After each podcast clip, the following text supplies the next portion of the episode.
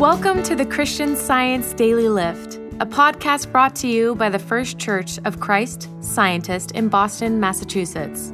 Sharing with us from Portland, Oregon is Christian Science practitioner Melissa Hayden. Many years ago, during a public radio pledge drive, one guest shared the Bible story of the ten lepers, explaining that all of the lepers had been healed by Jesus, but only one returned to give thanks.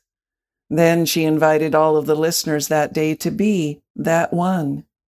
Through prayer, it's possible to cultivate gratitude as a natural first response in every situation. This heartfelt gratitude leaves no room for fear, anger, resentment, or distraction. Echoing Jesus' ministry in one of her writings, Mary Baker Eddy said, Gratitude and love should abide in every heart each day of all the years.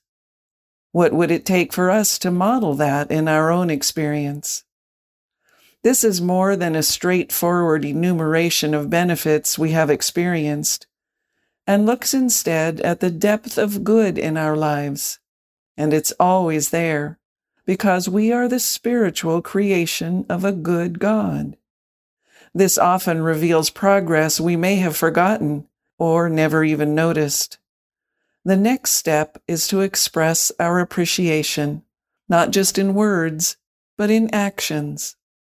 At one time, both my ex-husband and I made plans with our children for the same weekend, each thinking the schedule favored us.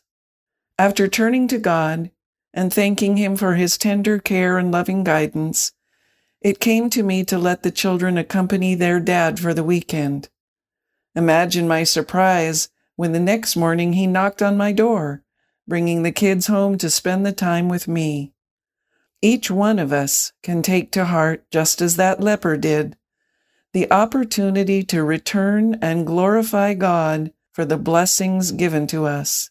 And as that speaker on the radio urged so long ago, we can each be that one.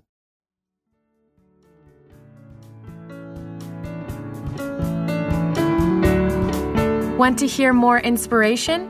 Check out the new Sentinel Watch series called Changing Your World, launching Monday, November 27th. Guests will share how applying Christian science to challenges in their own lives help them pray about world issues.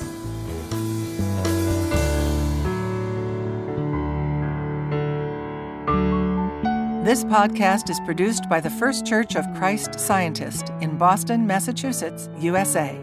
Copyright 2023.